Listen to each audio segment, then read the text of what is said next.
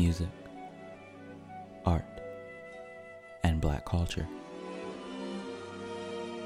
You are listening to Blacks with Blues.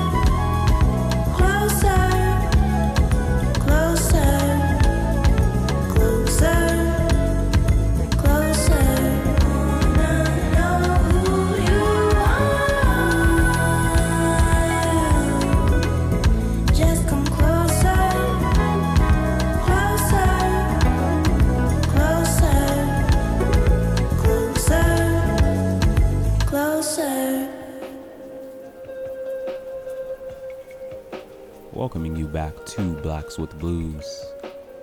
My name is Justin Jones, your host, your vibe curator of this very specific, humid, late summer afternoon, rainy vibe. Like most days in the studio, we have a very special and talented guest. But before we get into that, I just want to officially welcome you all to the new and improved Blacks with Blues podcast delving into black identity so no one ever, ever gains the audacity to define us for us. That's what we're here for. So before we get into that black identity, the interview, our special guest, we're gonna ride this vibe, experience some different textures, because this is what it sounds like to be black and with the blues.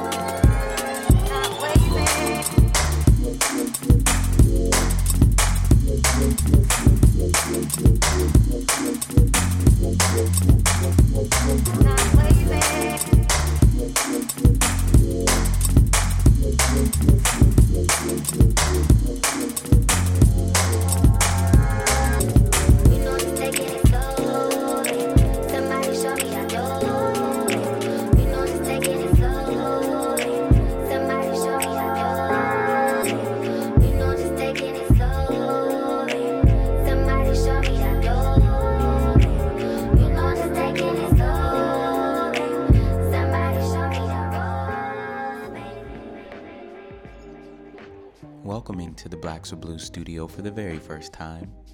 One of my favorite artists, one of the most, easily one of the most influential women in my life today, dear friend, uh, sweet human being, very knowledgeable, strong, smart, all the better adjectives to describe Superwoman.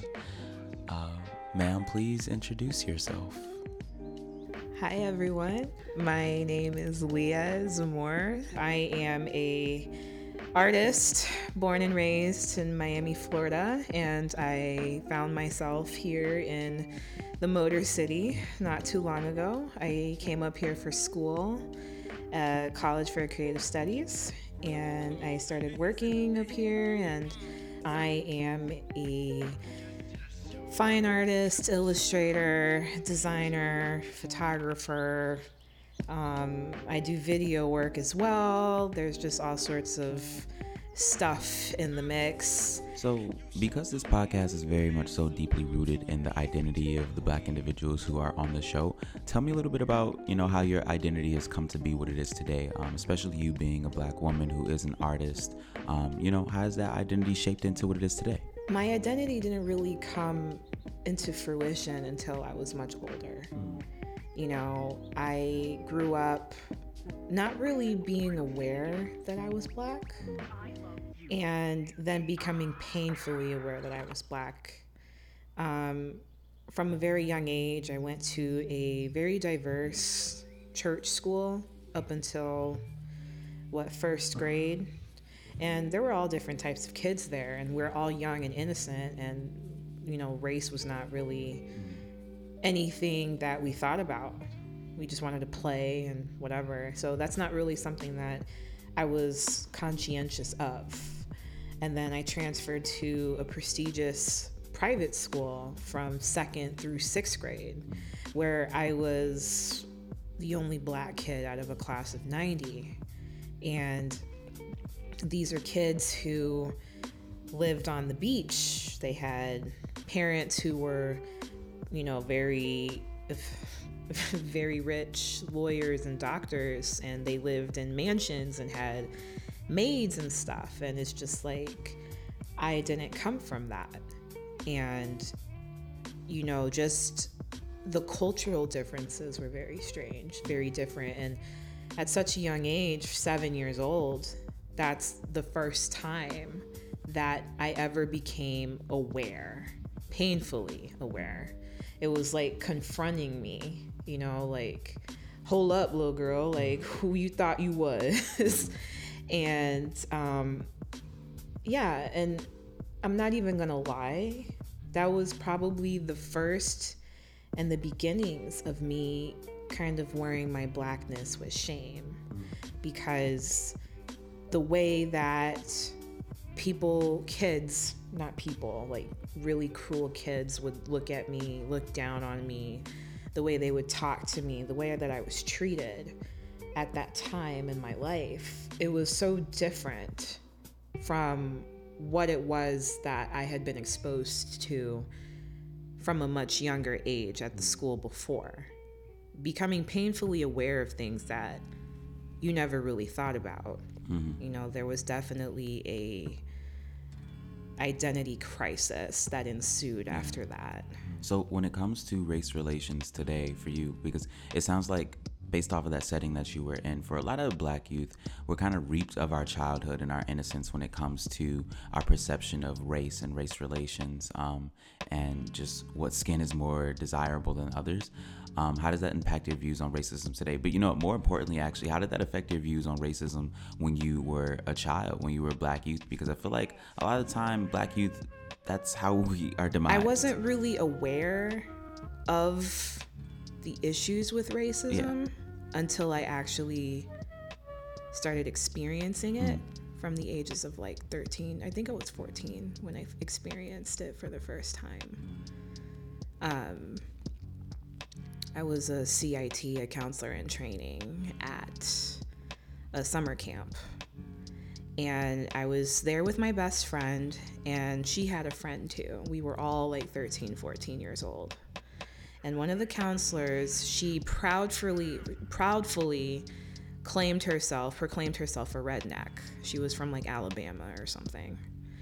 And one day, we were wrapping up an activity with like the seven, eight year old kids.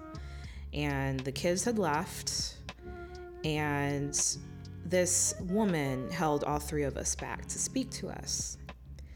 And not my best friend, but her friend, the other girl who was with us. She was from Philadelphia, and they have a certain way that they speak. And she kind of let that out a few moments prior. So she wanted to address that. This woman wanted to address that. And she said, Leah, Olivia, my best friend, I want you, you guys need to hear this. And then she went to address this young 13 year old girl You are not black. You are not like them. You are better. You should speak like it. And it was one of those surreal moments. I felt like I was in the twilight zone. Mm. And my best friend and I looked at each other like, is this for real? Mm-hmm and we kind of she dismissed us and this girl was crying she burst into tears and we just kind of walked back to the main community area like we can't believe this just happened obviously i went home and told my parents and my best friend went home and told hers and it got to the head of the camp the following day and it just blew up into this whole thing and of course, this woman apologized. She was in tears. This is not what she meant. She's not like this. But the damage was already done. You know, once you tarnish someone's innocence, you can't really take that back. Yeah. And that was the first time I had ever like it had ever been directed or indirectly directed at me. And it was a very strange thing. No, I mean, it has to be. As little as it seemed. I'm, and I don't even think of that as something that's little because it was just so overt and blatantly racist right in front of you as a child. But um, into your artistry, right? So tell me. Tell me your just your relationship with art over the years. Art has always been something that I've loved. Mm. I've been talking about my experiences as a black woman. art is something I've always loved. I picked up a pencil when I was five and I just kept practicing and practicing. And I went to high school for it. High school, I wasn't really passionate about it. At the time, art was just something I could do. I was a kid who could draw. And at the time, I was pretty much drawing the same thing fairies and mermaids. I was kind of like the mystical fantasy kid. Uh, and then I went to high school and I was learning how to actually draw like fruits and forms and whatever and faces. So I became pretty decent, good at drawing people. But then it wasn't until I went to college that I started experimenting and asking myself these questions What does art mean to me? You know, I look at my high school sketchbooks and they're kind of embarrassing because there's no substance to them yeah, sketchbooks are places that sketchbooks are things that you can really just draw whatever you want and explore whatever you want. There's not a lot of exploring. Mm. There's not a lot of questions that I'm asking myself. Mm. And I feel like as an artist, that's very important. We should always be questioning ourselves and challenging ourselves. And I just wasn't at that stage at that time in my life. It wasn't until college and at the end of college, I started really thinking about what art meant to me, the role that it plays in my life, and how can I further explore and express my experiences as a black woman. And I pull from you know some of these traumatic experiences. I pull from being a black woman with natural hair, the stigma that comes with that. I'm so happy that we have women now who are embracing their natural textures. We have little girls growing up now that are not ashamed of their natural hair. They don't want the creamy crack. They don't want that kitty texturizer, you know, because they can look at older women and be like, I want my hair to look like hers. We have dolls, Barbie dolls that have like natural hair you know, like representing and inclusion is really important. The stuff that we didn't have when we were growing up. So I pull from all of that. And I went from being that person who was just like drawing just to draw to exploring different mediums. You know, like when I was in high school, I was introduced to photography. And I didn't really care about it that much, but I, I've, I've actually grown really, really passionate about it through college and now. You know, I enjoy drawing still. That will always be my first love. Um, painting a little bit. I don't actually paint in the sense of a painter, but like I enjoy doing washes and using watered down colors uh, and splashing it here and there into my work. Uh, tracing paper, you know, like basically gluing, not really gluing, but like just like fixing a traced drawing onto an unconventional surface and working over it.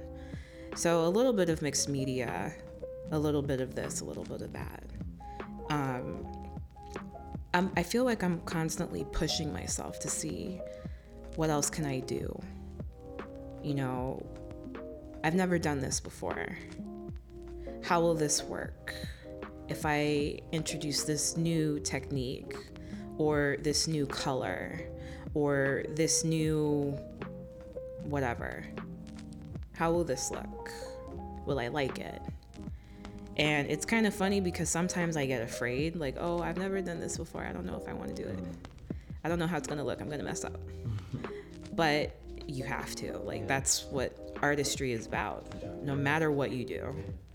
So, um, as an artist, I say, you know, yeah, I'm that independent black woman, self care and totally carefree. And just trying to constantly answer that question in terms of how do I define my art. I'm still defining it. You know, like you've seen my sketches. I love drawing and just representing for us. You know, I draw way more black people than I do any other type of ethnicity. but um, I'm constantly trying to define what that is. And I feel like if you can define what your art is and if you can define who you are as an artist, then you've got a lot of work to do. I feel like you should always be questioning and challenging whatever you think that is. I don't want to be the artist that I am today. I don't want to be that person tomorrow. And then whoever I am tomorrow, I don't want to be who that is the next day. You know, like you should constantly be evolving. And I feel that as artists, your art will mean nothing if you don't try to question who you are and what you stand for and what's important to you and what you're trying to express. And you change every day. Like, look at this room we're in. You're changing it every time I come in here. We're constantly changing. We're constantly faced with new experiences on the regular. So it's like you have to be able to kind of incorporate that into your identity. So I think that plays a valuable role in how our art comes out. I think that's one of the most valuable lessons, one of the many lessons that you've taught me since we've been friends is that it's all a process. Yeah. Right. So, you as an artist, I just really love that you said that the person that you are today, you don't want to be that person tomorrow. And it just really resonates with me because as an artist, we just beat up on ourselves so hard. We don't really remember the fact that you are allowed to grow at your own pace. Um, and it's not about greatness, it's really about your personal journey as an artist. And I think sometimes I forget that. I think everybody does, but I think it's just really important to remember, like you said, your work will mean nothing if you don't question yourself, but question yourself in that healthy way. I want to get better for me. I don't want to get better because everyone else is doing that and I'm not doing it. You know, I don't know if that makes sense, but um, so we're gonna go to a music break really quick. I'm gonna get right back into things. Uh, talk a little bit more about how we know each other. Like we talked about your artistry and, and blackness and all that so far. So I want to get more into us. So we're gonna go into this music, and we'll be right back.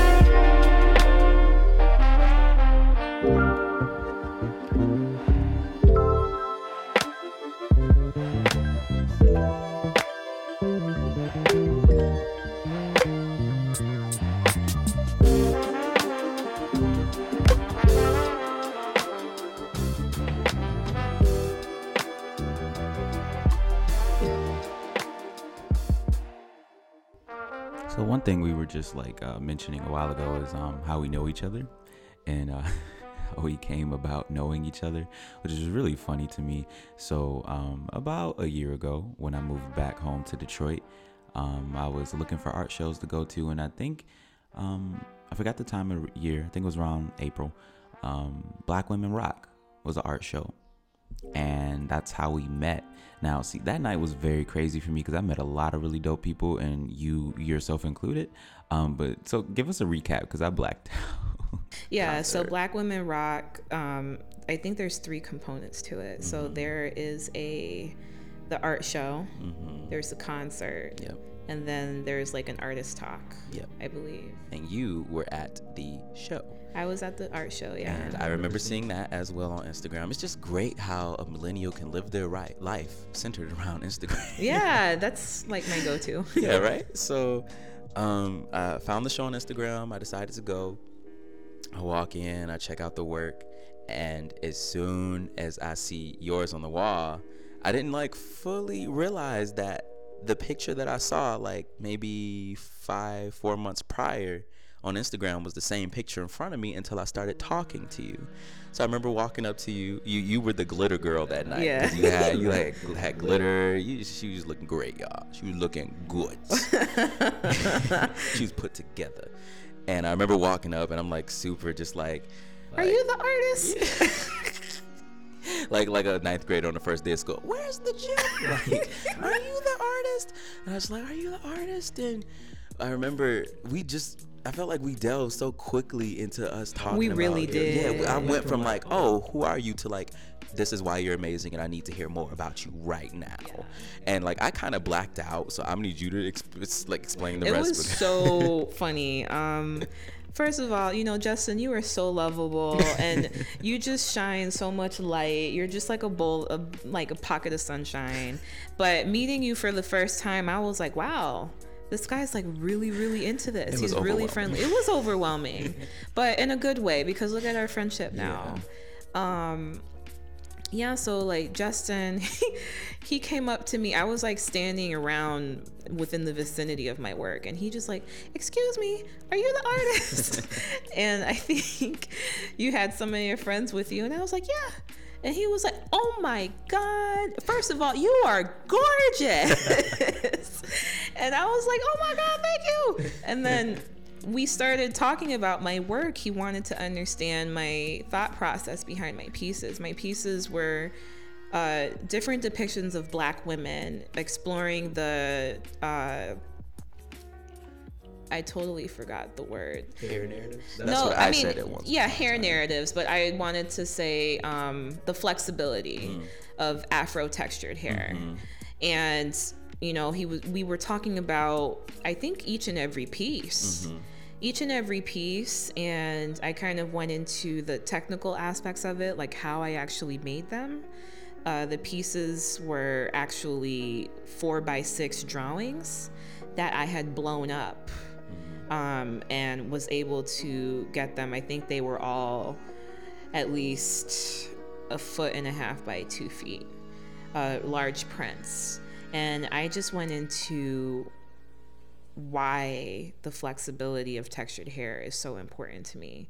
Being a woman who is natural, a black woman who does wear her natural hair, and being that Justin wears his natural hair. So, um, that was something for us to kind of relate to each other about. And just knowing the history and the stigma that has come with being natural for so long and why it's so important that we're pretty much claiming it back right now. And that is just such a very important and beautiful thing. And I just remember going into detail about one of the pieces saying that um, I think it was the one that you were talking about, the mm-hmm. uh, profile braids, yeah. of the braids with the, the, the back facing. Mm-hmm. So I basically said this is kind of, you know, an ode to myself, a letter to ah. myself, my 10 year old self. Yes, I remember that. Oh, I'm triggered. Yeah. Keep going. it was a letter to my 10 year old self, you know, and back then, 10 years old, I hated my hair. Mm. You know, I didn't like my hair. It never, I, first of all, I hated my hair for many different reasons. Aside from being surrounded by white kids with long, silky hair, I could never wear the styles that they were wearing. My mom also didn't really help me very much. My mom has been relaxed all my life. She can grow very long hair. Her hair's been super long. And she's been able, she's cut it because she felt like it, you know. So it's not that I can't grow my hair, but my mom did not really have much experience with natural hair. She never embraced that for herself.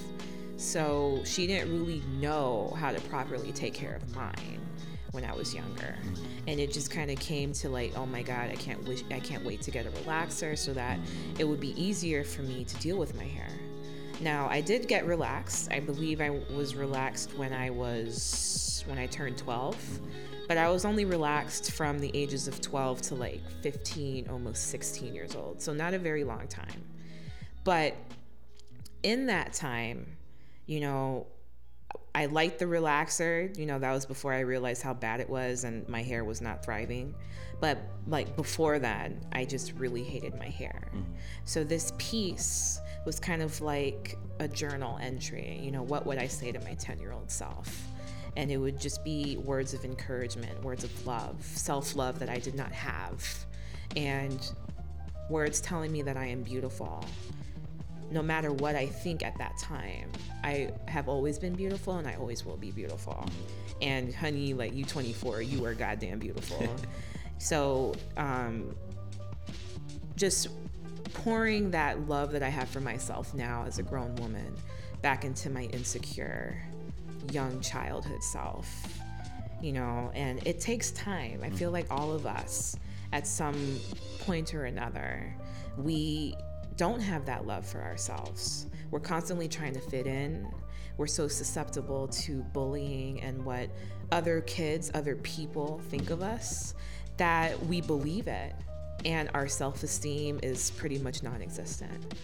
And it takes time. It takes time to grow up, to expand your horizons, to meet different types of people who offer you different things, can teach you different things.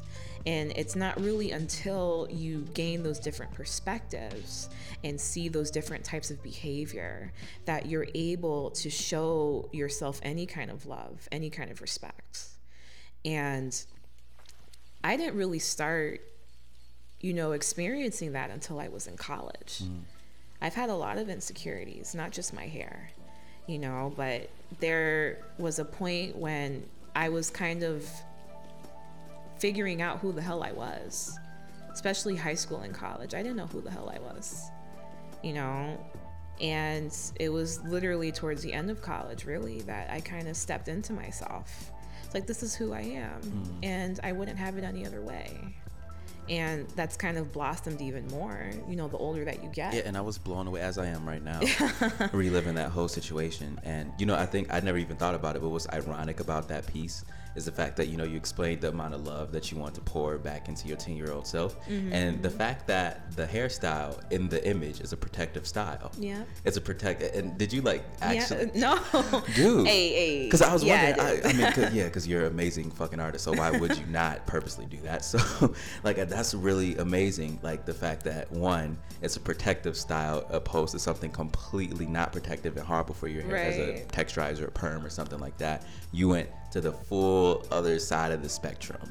And you did this profile Mm-hmm. with a, just a, and it was so powerful because it's just I've always been attracted to just the just the aesthetic of how something looks with you know it's back to you know the viewer and it's just a profile. Like i just have always loved that ever since like i've just started started getting into like visual works. Mm-hmm. and I, re- I just remember the first time i saw it i was like why is this so bomb to me? Like i don't know why it's speaking to me.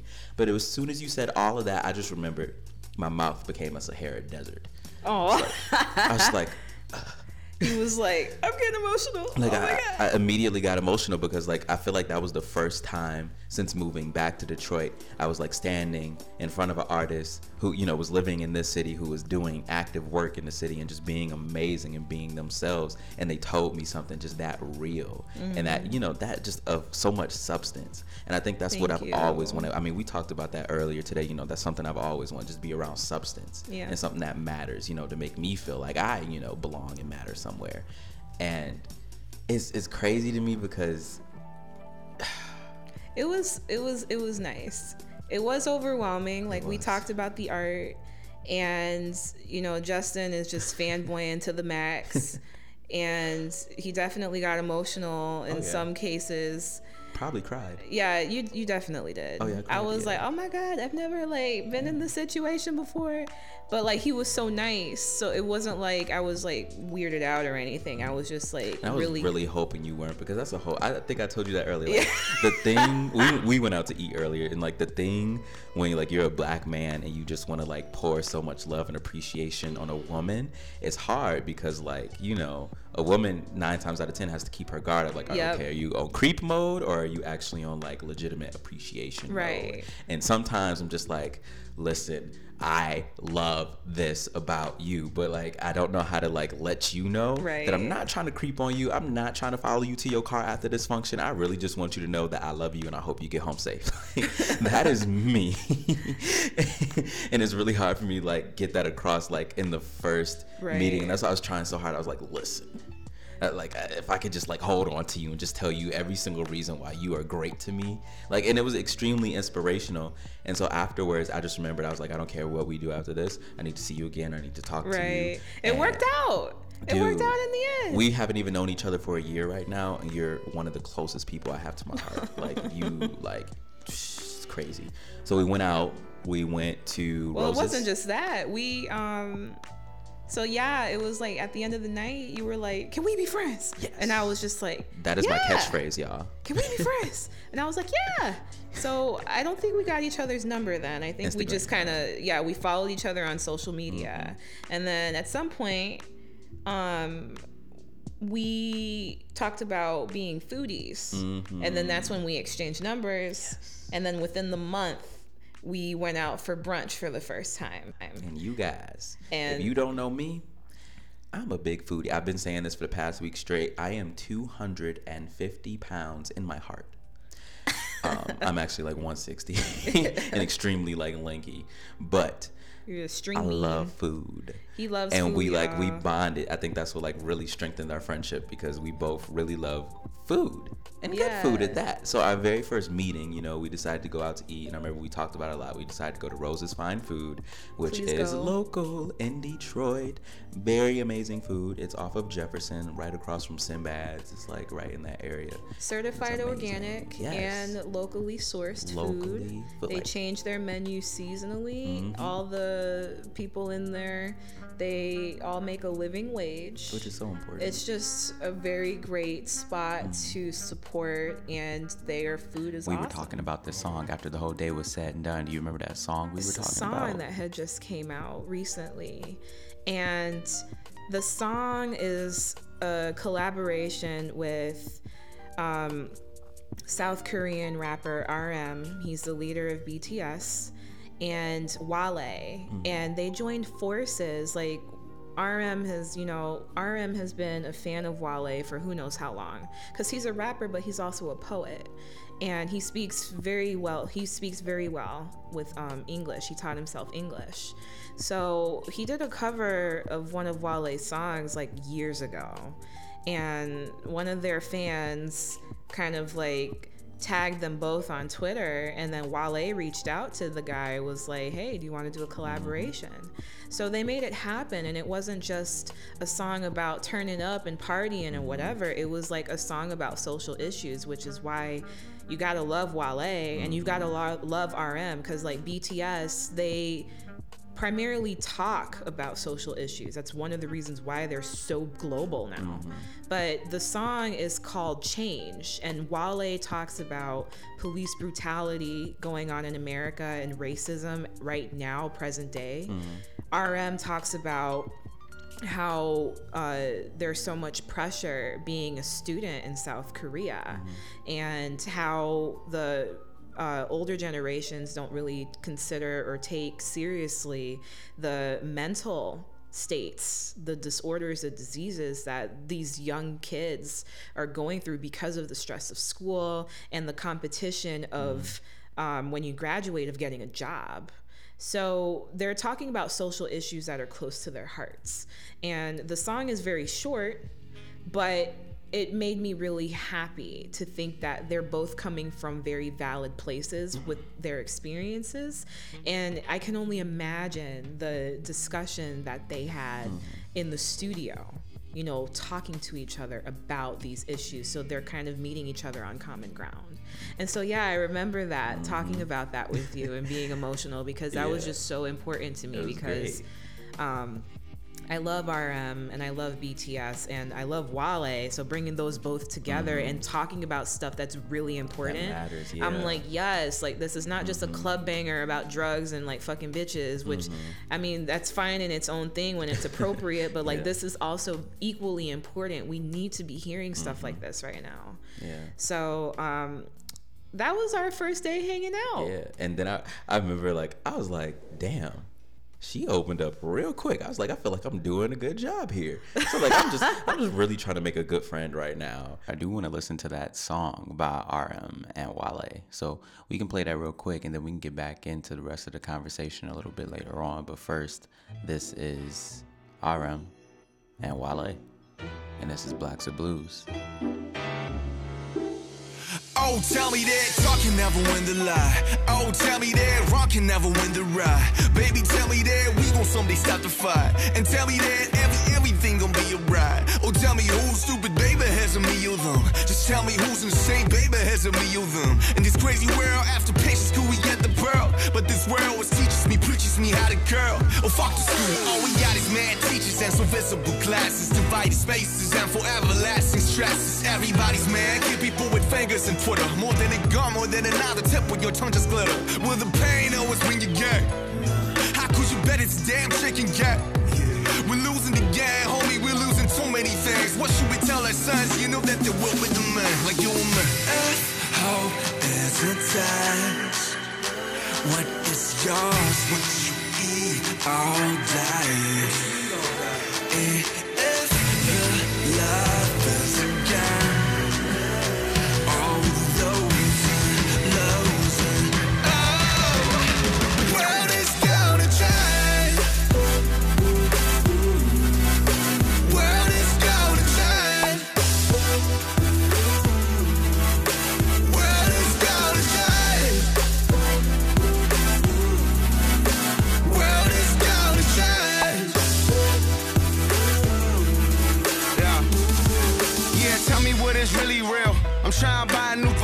my newest deal. Baby girl say the world really hate us, huh? Pray a lot and maybe God give you Saint Laurent. Wish that I could change the world, but they hold back. When it's time to go, the people just be mad again. And what if I could change the world What pad? When it's time to vote, the people turn to mannequins. Challenge that, lamb June, I'm the man too. I'm out in Chevy Chase, the teachers used to lampoon. I sing songs, haikus over rap tunes, high IQ. Looking for a song, high Q. Hey, cute, yeah. I'm trying to keep it a hundred. Got no faith in the government, that's why we need each other. Hey. Laughing to keep from crying for Lawrence a rap monster. BTS is the army. I'ma keep the peace until I see some more peace. I'ma keep it G forever, keep it low key. Take a trip to South Korea with some DC OGs. Chief and OG, I'm Chief and OG. Hated by alt rights and racist police. Said woo woo, means welcoming. It makes them kids really freeze when they say free. Free.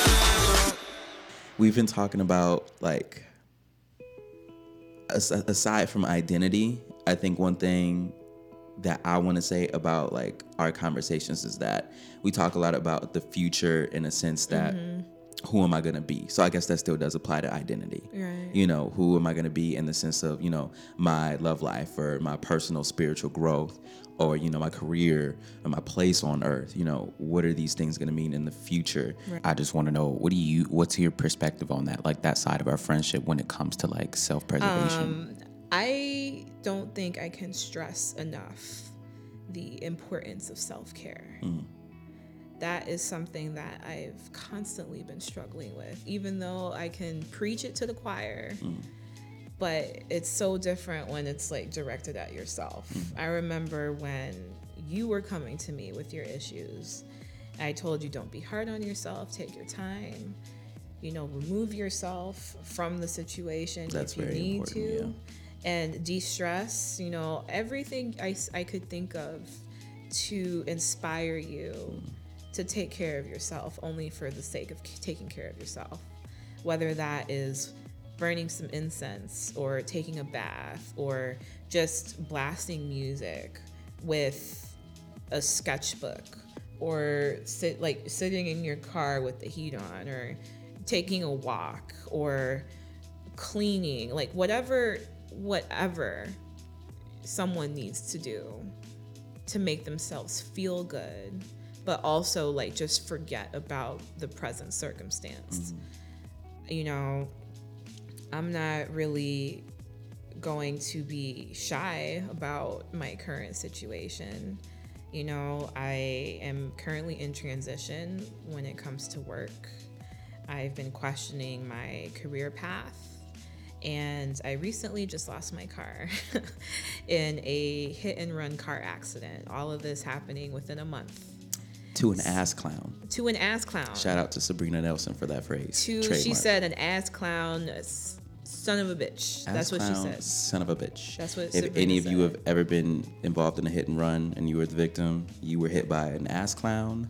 Son, of, a bitch. The life that I built for myself here in Detroit is falling apart and it's not sustaining anymore. Mm-hmm. And initially, it was very, very difficult. Oh my God, what am I gonna do? I can't pay rent. Um, I can't pay my other bills. I think I may have to go home. I don't wanna go home. I've been independent for too long. Going home makes me feel like a failure. Mm. I don't wanna be a failure. I've worked so hard. Blah, blah, blah, blah, blah, blah, blah. and you've got the support of your parents. Well, I know not everyone does. I have the support of my mm-hmm. parents. So I can go home and not be worried. Mm-hmm. And it's like, I know I'm not a failure. But, you know, coming to terms with the fact that you know you put so much expectations on yourself to where you're just so hard on yourself when every single little thing goes wrong. So that when bigger things go wrong it's just like exponential it's like existential crisis mm-hmm. fetal position i'm having a mental breakdown in the corner of my bedroom you know? It's like a really big deal. Mm-hmm. And everything just shuts down.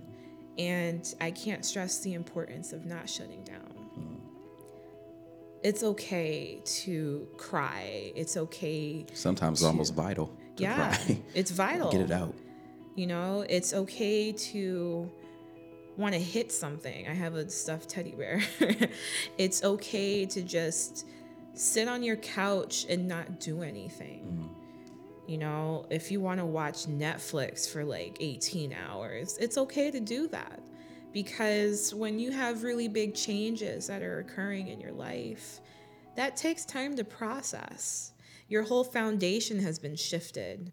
You know, you're not going to be where you were yesterday. Mm-hmm. And that's kind of what I've learned through these growing pains, these mm-hmm. recent growing pains. Things are going to happen unexpectedly. You won't be prepared for them. No matter how much you try to prepare yourself for them, mm. you're not always going to be prepared. And yeah, it's going to suck. It's going to suck fucking ass. but I think the important thing to remember is how you react to those things because some things will happen out of your control. Mm-hmm. And it's so easy to kick and scream and be depressed about it. And it's mm-hmm. not to say that you shouldn't do that. You should totally do that mm-hmm. because it's okay to be angry. Mm-hmm. It's okay to be sad. It's okay to be depressed. I know I was. I know I still kind of am. But I'm, I'm at a point right now where I've realized that feeling this way is not going to get me anywhere. You know, the past is the past. It's happened. There's nothing I can do to change it. I have to look forward now. The you've been here for six and a half. About, yeah. the you can't deny the influence that Detroit has had I on you. I will never deny it. because, because you know it is still you know despite you know it's time for you to change it's time for you to move on and like you even told me that a lot of people are sad that you're leaving i'm not going to say that i'm happy you're leaving but i know i'm definitely not sad because i'm your friend and i love you to death and i'll only want you to just soar and be yourself and do great things so i know you leaving is something that needs to happen It needs that'd be happen. selfish of me to say oh i really wish we could just stay here and we go to Ima all the time and roses and just eat and blah, yeah, blah, blah. some people are You know? "Are you sure this is what you want?" Oh, I got another. I, I know someone who's looking for No. someone. That's this, them this, saying. I'm like, not sure if this is what i want for right. you I'm like, you yo, know. I can't. I know you don't want me to leave, Yeah. but I need to go. Yeah, and you're always going to preserve your life first because you know that's that's just a matter of survival. But course. you know, we we have experienced things within Detroit together that you know just I feel like has shaped us within Oh, today. But I definitely want to ask more about the things that have shaped you within the past six years. Yeah. Um, you know, as an artist and just as a person, a human, so on and so forth. But I know one thing that it hit us together is Tulani Rose Oh my god. and I love that yeah. I love Tulani Rose and I love that like things like that exist within Detroit and that is something that you know we have shared together. You introduced me to Tulani Rose and Sharon and Dale Pryor. Yeah.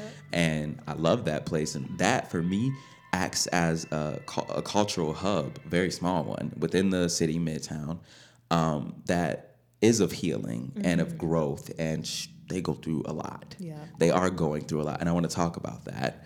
Um, but that was the first place that you know we kind of went to together and experienced that kind of uh, That energy. Is colloquial the right word? Colloquial energy? I don't think so. I guess. I don't Yeah, know. maybe. I'm not. It an could be whatever you scholar. want, It's whatever I want because it's my show. There you go. But yeah, so tell us about Tulani Rose and how you. I love the way you. I was at home editing a podcast, oddly enough, and I just remember you called me. You like Justin. I'm like, uh, yeah. You're he like, told me about it. Yeah. Yeah, Tulani Rose is definitely a place that I like to visit whenever I am able. Um, Tulani Rose is a small boutique shop here in Midtown Detroit. It's off of Cass. It's on Cass Corridor, and it's a small kind of like what would you say self care and trinkets? Yeah, they sell things like soaps Yeah. and candles and incense and Little boutique. a little, you know, little boutique shop down in uh, Midtown Detroit, black, Black owned. Because that's always important. That's always important. Mm-hmm. Um, and it's run by Sharon Pryor. Sharon Pryor is a lovely, lovely, lovely lady. the best. She has so much love for the city. Mm-hmm. She grew up here and so much love for just black people. Mm-hmm. And she especially loves talking to young black people. She does. So it's like she's always happy whenever you go in or I go in or we mm. come in together. Mm-hmm. Because there's always something for us to talk about. Yeah, always. Always something for us to talk about. And I remember the first day I met Sharon was earlier this year. It must have been like April. Mm. It wasn't I don't think it was that long after we went on our nature nature 'Cause I trip. remember you called me and you told Yeah, it was maybe it. like a week or two after, mm-hmm. and I was in the area after work one day, and I had seen this space, passed it all the time, and I just decided to walk in. Mm-hmm. And the shop was empty except for Sharon and this other woman who was a friend of hers. Her name was Awet. I just remember that. She was this woman, I think she's Ethiopian. I think I met Awet recently as well. She like her eyes are very distinctive. I love her she's eyes. very, very yep, distinctive. I know who Awet very is. Very distinctive Ethiopian Yep. features. Hi Awet, if you're listening. Probably not. Oh well. but they were talking about just black issues Mm-hmm. as I came in the store. So I'm like listening to them as I'm browsing. Mm-hmm. And then as I got closer to the counter where they were in the back, Awet invited me into the conversation. Mm-hmm. And what turned into just a quick peek turned into an hour of us just discussing racial injustices going on in this Mm-hmm. It's the most beautiful wormhole you could ever fall into. And yeah, and I developed a very like, wow, this is literally a hidden gem. Mm-hmm. it is. And I got to know Awet a little bit, and then I got to know Sharon, and then I started coming back. And what was that conversation? Because I remember you told me about the conversation when you first called me. I believe it was something to do with like, uh, Basically, it had to do with how people, especially here in America, Mm-hmm. because like if you go to other countries in the world, they'll say you're American. Mm-hmm. Or if you're black, you come from Africa, they say you're African. Mm-hmm. Here, we are African American. And the way that the term is used, it's like you're a secondary citizen, Yeah, second no, class remember, yeah. citizen. You know, you're the other, you are less than. And we were just discussing how problematic that is yeah, you know and Awet was talking about how she's had experiences like because Awet she's in Europe. Like she mm-hmm. lives in Europe. She speaks Italian and whatever. And she was talking about how like she went to Miami and they went to you know some Italian restaurant and they were discriminated against mm-hmm. you know by Italians Italians serving them. And it's not like it's not just an American problem, it is a worldwide mm-hmm. problem. Like how being black, blackness means other, mm-hmm. which is very unfortunate. And we can always talk about social change. This is what needs to happen. This is what is happening, but no one wants to hear that mm-hmm. because the second you do, that becomes a oh, this is reverse racism. oh, this why is everything about race? Oh, oh, To that, oh. I would direct that shit face ass clown um, to the nearest door because I just I don't have the energy I to educate you either. on why. And it was funny because um, in the middle of this very enlightening and refreshing conversation I was having with these fabulous black women, yes, uh, a white guy came into the shop. I remember you said that. and we all just kind of like ceased like- talking and like looked at him Mm-hmm. and he came in and he was in there for maybe 15 seconds just like didn't even like really look at anything Peeping his head in, like Peeping "Hmm, his head in. How can I gentrify this further? oh i cannot okay well thank you very much close the door and then we kind of just went back to our conversation because we knew You don't have that- any lattes in here? Do you? Uh, yeah Is there a bike shop in the back? Uh, no i can't help you sir Sorry. So, um, but yeah, Sharon is fabulous. She's Mm-hmm. wonderful. I've come to grow really, really fond of her. I see her whenever I can, and her mother is also there. Del Pryor is a very well known, esteemed artist here in Detroit. She kind of launched the artist movement here in Detroit back in like the 60s. She is this older black woman. She has a fabulous afro. It's like pure white, and she wears like colorful headbands all the Literally, time. like just imagine the moon on top of this beautiful black woman's head as she sits and tells you things. surrounded have- by all this you- beautiful art alone, yeah. just quietly. You walk up to her and she's like, "You need to get a little bit closer because I can't see who you are." and Yeah, so yeah, when yeah, you get closer, you're just automatically just like embodied by this like earth real presence of just like Yeah. black excellence and just knowledge. I remember the very first piece of wisdom she ever gave me was just enjoy life. Yep. Enjoy life. And I'm like, wow. You definitely have more of a relationship with her than I do. Yeah, she, you know, and it's hard because like she, once she va- vaguely remembers me. Yeah.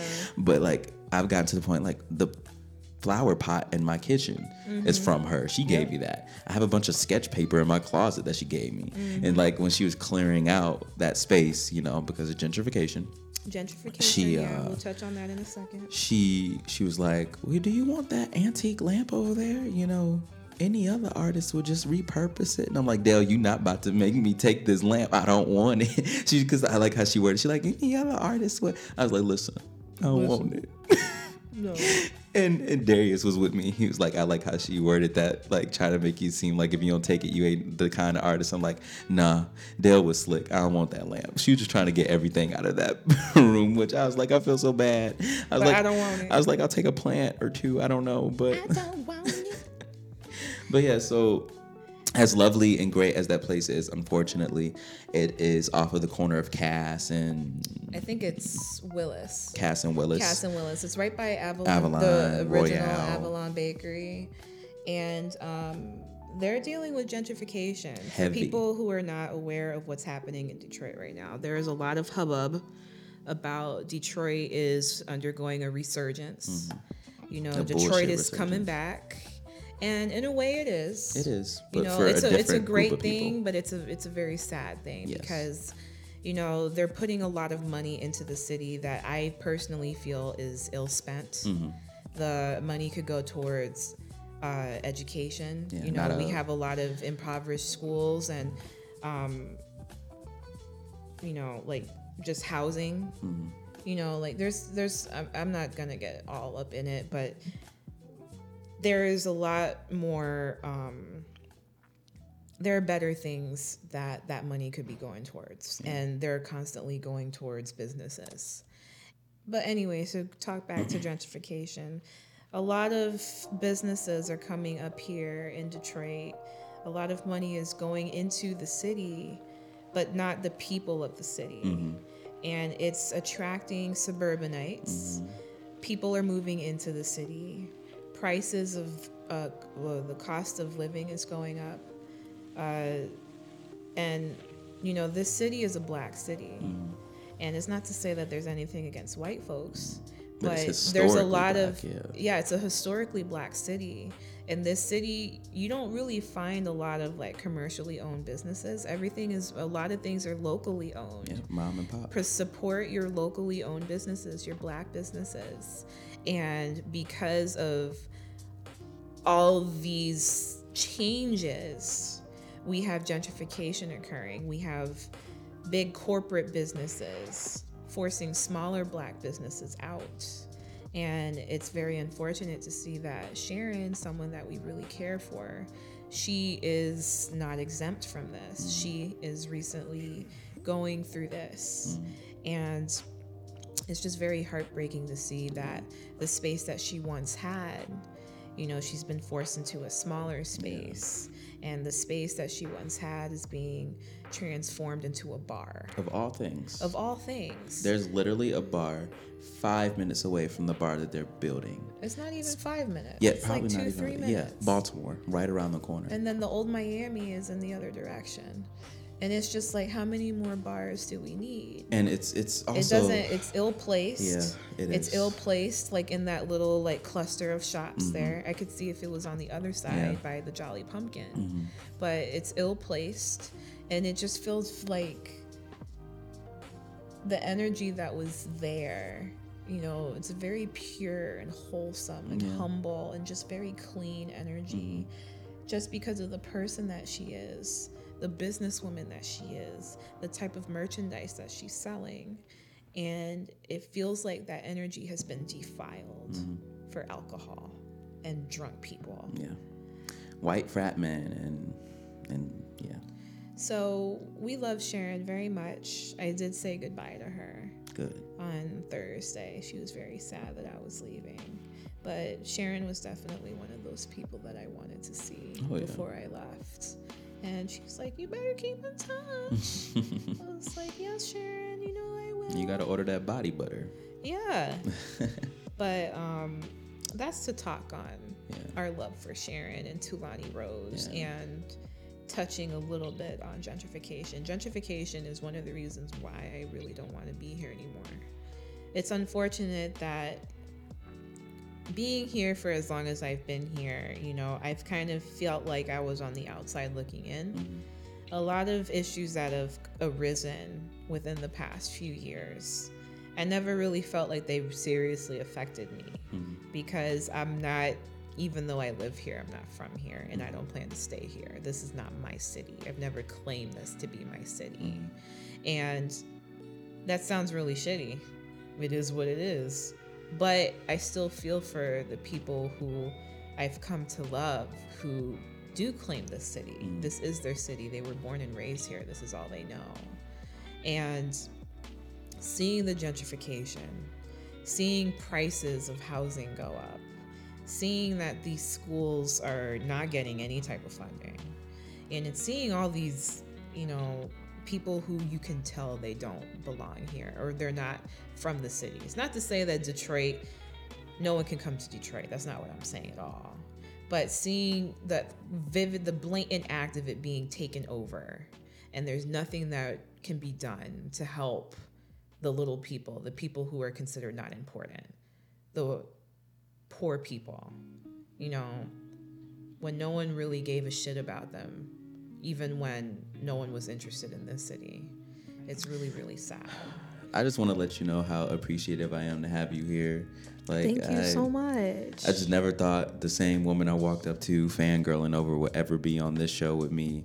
This thing started in my car, and then when I actively met you, it was just in my grandma's spare room at her house, which also was my bedroom at the time. You've come a long way and in such a short amount of time. and now we're in my Blacks with Blues studio, and uh, AKA his apartment, y'all. yeah, yeah, yeah, we moved him in here like two months moving ago. on up to the Top? east-ish side of Detroit. Just say top. Top, make yeah. you feel better. Top, hell yeah. Yeah. Um, the only thing I can think to like ask you, I got two questions for you Mm-hmm. before we like wrap it up and get on up out of here. One kind of propagates the wrapping up session, but uh, I think one thing I always kind of like to ask black people because the question, the thing is about blackness is it's not I almost said ever changing. It's not well, it's kind of ever changing, but also it's very subjective because Yeah. there are so many different experiences across the diaspora that uh, basically say what blackness is. Blackness isn't just one thing. But people for some reason still continue to ask what blackness means and what it is. So, what is your blackness to What you? What is my blackness to What me? is yeah? What, is, what does that mean to you? I think that's a really good thing to encapsulate everything we've gone over. What is your blackness to you? This kind of reminds me of a question that someone asked me um, a couple years ago, Mm-hmm. but it was more towards me as an artist, Mm-hmm. as a designer. And I feel like I should say the same thing for this because it all applies, it encompasses everything. Infinity. Hmm. Infinity, because if you take all that out of the question, I'm still me. If you take me out of the question, then it doesn't count. Mm. Like, I'm me, and that's it. Yeah. That's all it is. And I don't want to say like something cheesy, like, oh, everlasting, like, blah, blah, blah, blah, blah. But like, I'm kind of looking at it from the imprint that I leave behind. Mm-hmm. I want my impression, my work, whatever impact that I have on you or someone else or my grandkids or whatever. I don't know fucking know. Mm-hmm. But I want that to be infinite. I want it to say that I was here. You know, I was here and I did this and I said that and I made so and so feel this way.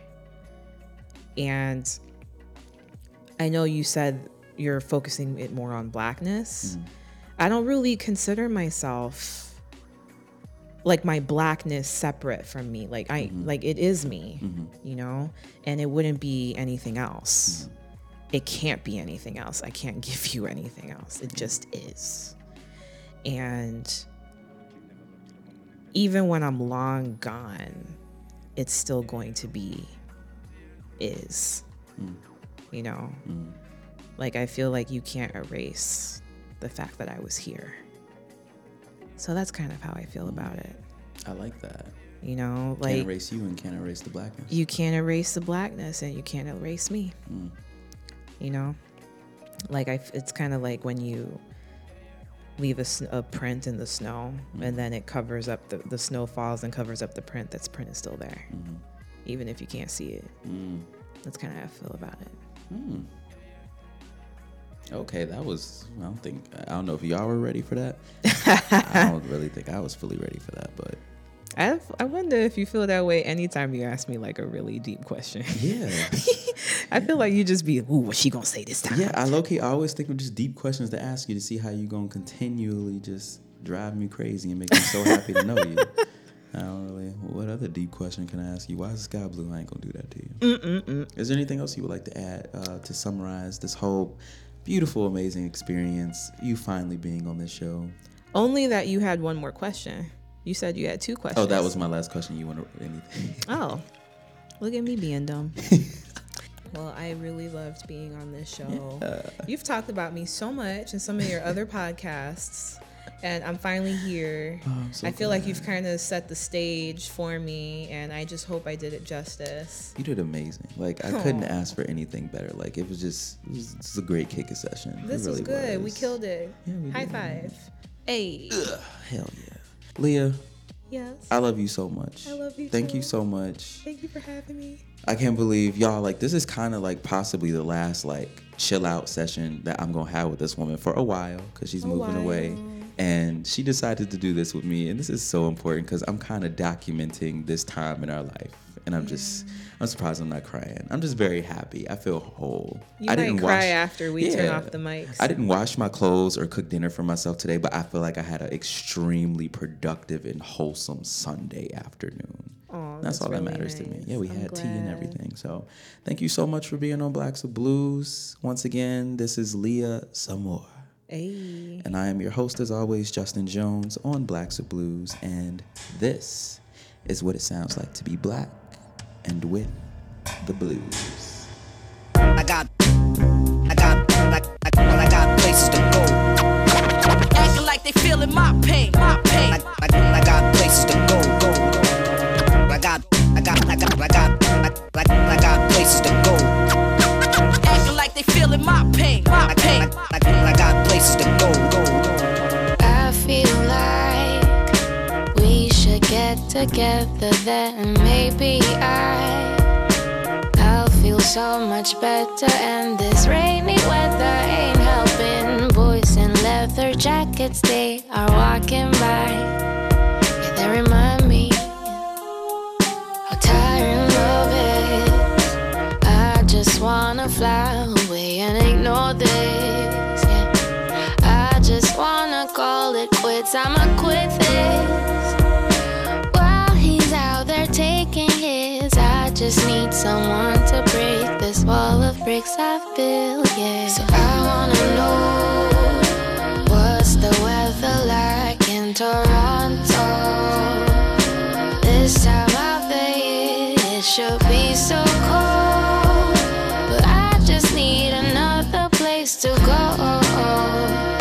Cause I can't be here no more, no more. I, I, I got, I got, I got, I got, I got, I got places to go.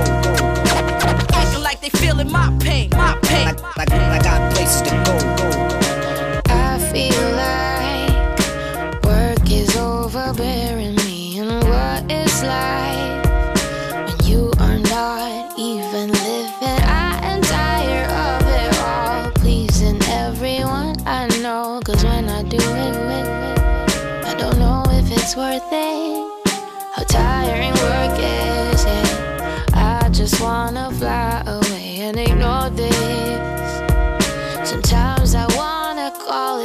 cause it's a business.